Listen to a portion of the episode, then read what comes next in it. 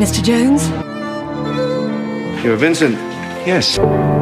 Jest w polskich kinach dwóch wyjątkowych bohaterów, od których rozpoczynamy nowy podcast Twój Weekend. Agnieszka Friedrich, witam. Malwina Zaborowska. Wyjaśnię, że usłyszeliście na początku zmontowane fragmenty zwiastunów filmów, które wchodzą na duże ekrany. Tak jest. To są filmy Obywatel Jones i Van Gogh u Bram Wieczności. Od tego weekendu oba są rzeczywiście w kinach. Polecamy. Katarzyna Sobiechowska-Szuchta także witam serdecznie. Kasiu, widziałaś oba obrazy. Bohaterami są Jones, dziennikarz, dzięki któremu w latach 30. ubiegłego wieku świat dowiedział się o wielkim głodzie na Ukrainie, a także słynny artysta, malarz Van Gogh. I oba warto zobaczyć. Aha. Zacznijmy od Obywatela Jonesa, czyli od laureata Złotych Lwów na ostatnim festiwalu w Gdyni. Gareth Jones to, tak jak wspomniałaś, dziennikarz, wyśmiewany przez polityków i co chyba gorsze, przez starszych kolegów po fachu. Niestety. Dziennikarz e, z Walii i bohater najnowszego filmu Agnieszki Holland. W latach 30. XX wieku to on z uporem opisywał wielki głód na Ukrainie, jedną z największych zbrodni komunizmu. W tym czasie inny dziennikarz, Walter Duranty, korespondent New York Timesa, za kłamliwe reportaże ze Związku Sowieckiego wychwalające komunizm, otrzymał nagrodę Pulitzera, której wyobraźcie sobie, do dziś mu nie odebrano. Mhm. Agnieszka Holland e, stara się pokazać w tym filmie jak najszerzej sytuację polityczną i społeczną lat e, 30., dać e, możliwy pełny obraz sowieckiej Rosji i umierającej dosłownie Ukrainy oraz e, no, zobojętniałego Zachodu. To prawda, a kulisy tego reporterskiego śledztwa Gareta Jonesa były jeszcze jedną ważną inspiracją, nie tylko dla innych młodych dziennikarzy, którzy uwierzyli, że warto pisać prawdę, ale także do powstania jednej z najsłynniejszych, słuchajcie, powieści XX wieku, do folwarku zwierzęcego Pamiętamy. George'a Mhm, Orwella. mhm. Pytałam panią Agnieszkę o sposób, w jaki trafiła do niej ta właśnie historia Gareta Jonesa. Andrea Halupa, scenarzystka, amerykańska dziennikarka. E, I to jest pierwszy jej scenariusz. E, myślę, że nie ostatni, bo jakby złapała haczyka jest zdolna. E, posłała go do mnie.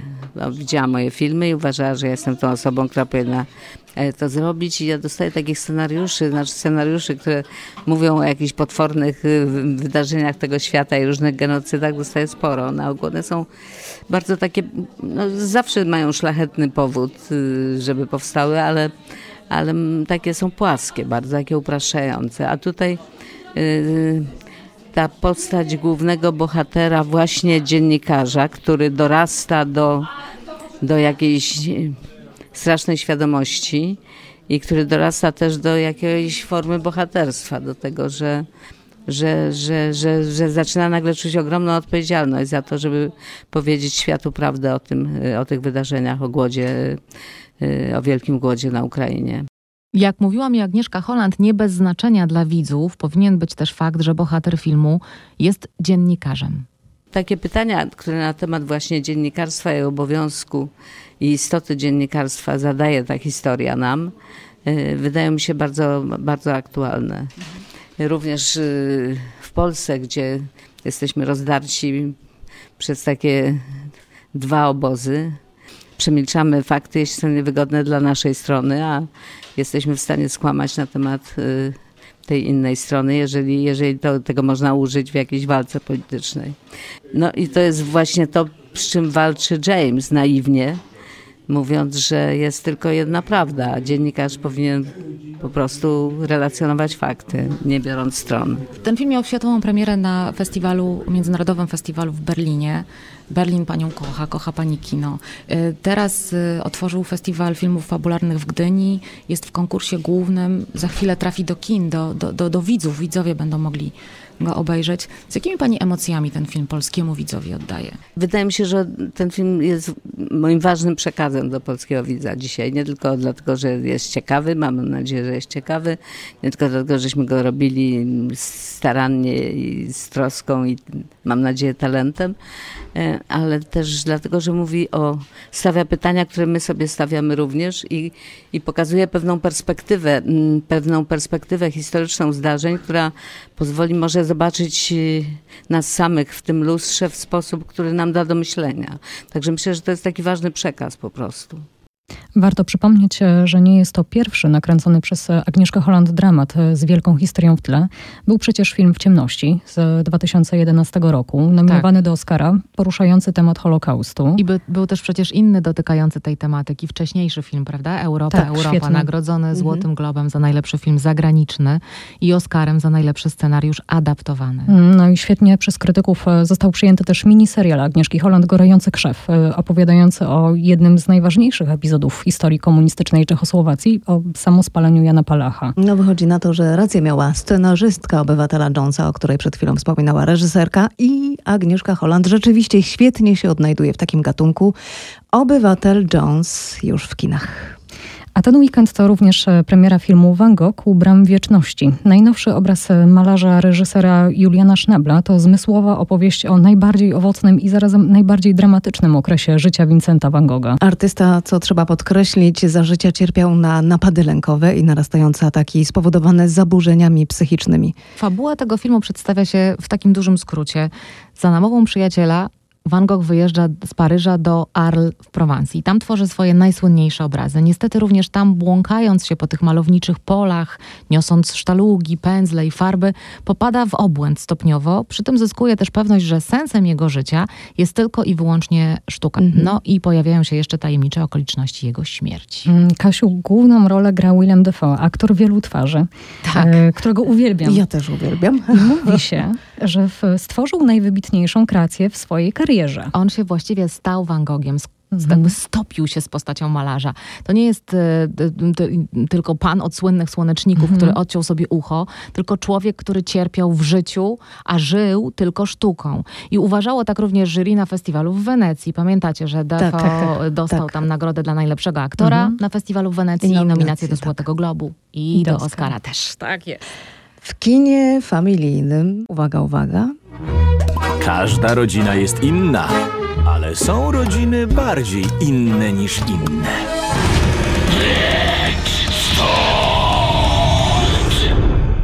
Ależ to chyda. Ależ to koszmar. Ależ to do... Naprawdę mocniej już nie potrafisz, co? Dobry. Wita rodzina Adamsów, tym razem w kinowej animacji w latach 90.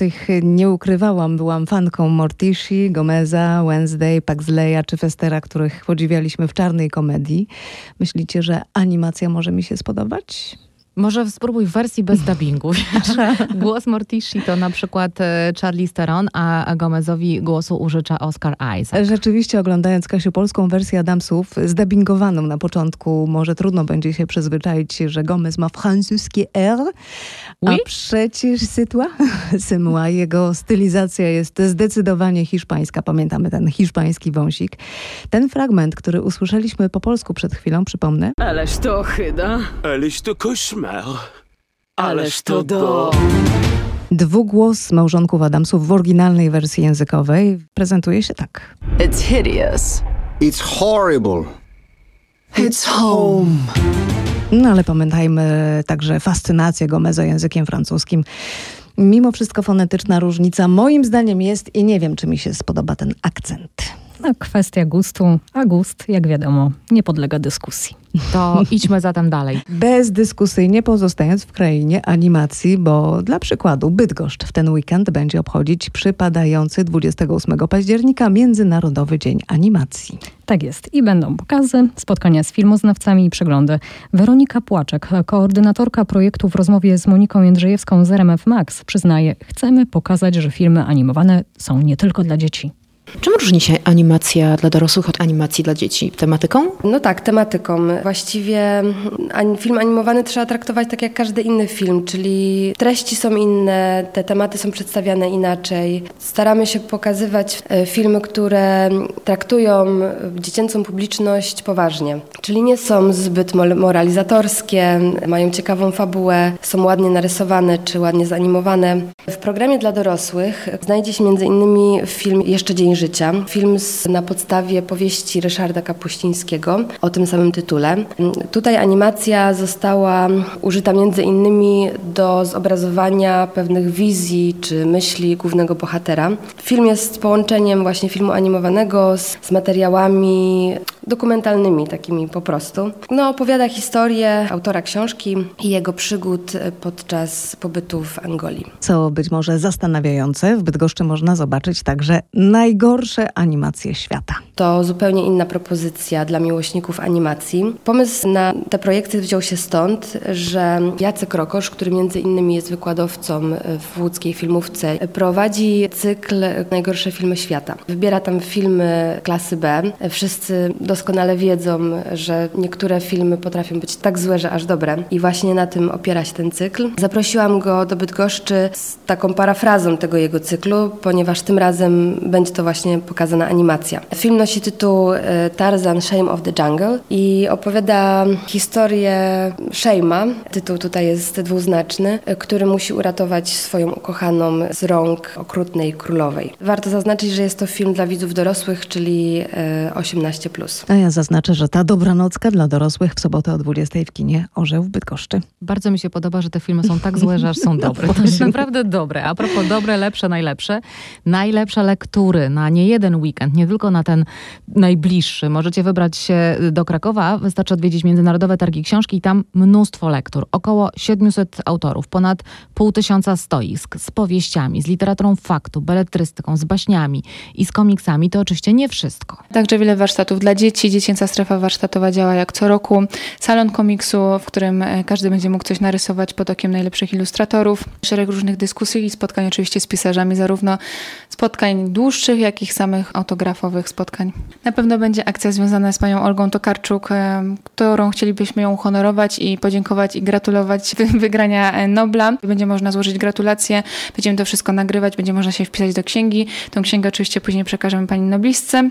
No na pewno popularność teraz pani Olgi Tokarczuk podbije, podbije liczbę książek, bo już wiemy, że się wydawnictwo przygotowuje na dodruki i te dodruki będą. Na pewno Księgi Jakubowe, na pewno Bieguni, na pewno Prawiek. To są takie pierwsze tytuły, które przychodzą mi do głowy, ale pewnie wszystkie wznowione zostaną, ponieważ no, jest się czym pochwalić, więc myślę, że warto. A książki na międzynarodowych targach w Krakowie liczone są w sumie w dziesiątkach tysięcy, mówiła nam Zuzanna Ettinger, komisarz tej imprezy organizowanej po raz zaznaczę 23.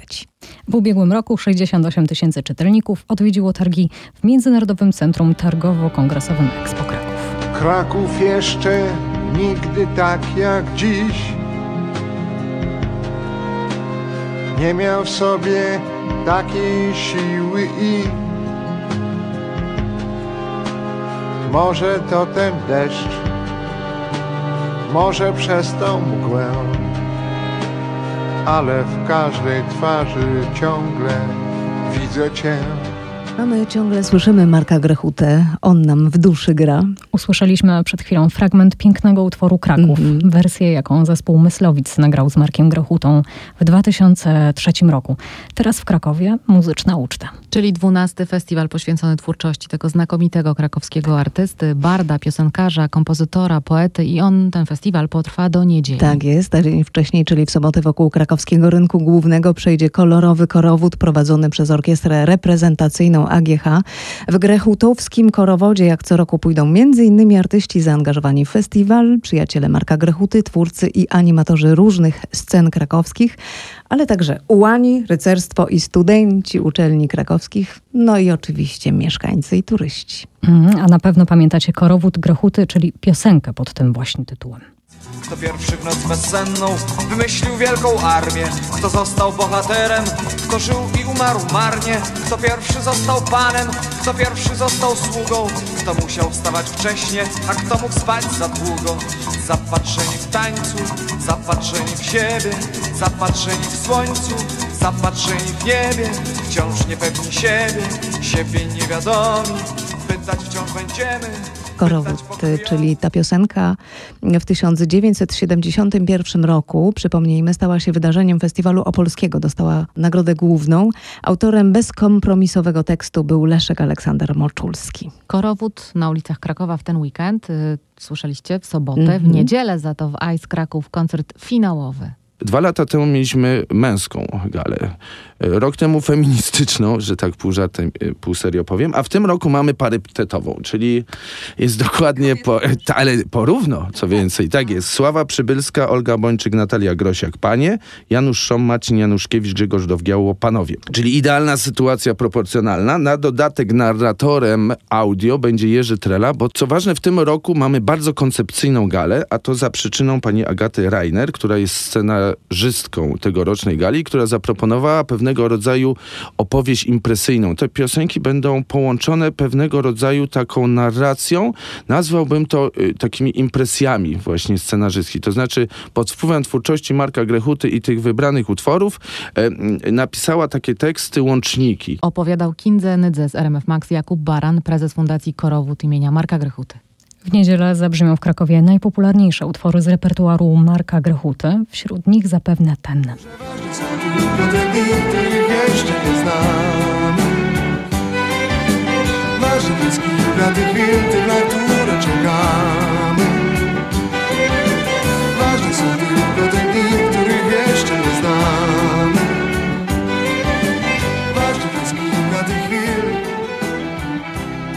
Dni, których nie znamy. Autorem muzyki był Jan Kanty Pawluśkiewicz. Tekst napisał sam Grechuta.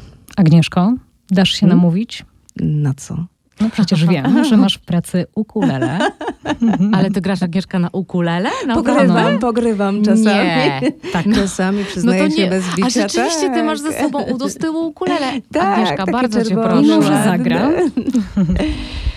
Czy to słychać? Tak, proszę. Refren Dni, których nie znamy na ukulele brzmiałby tak.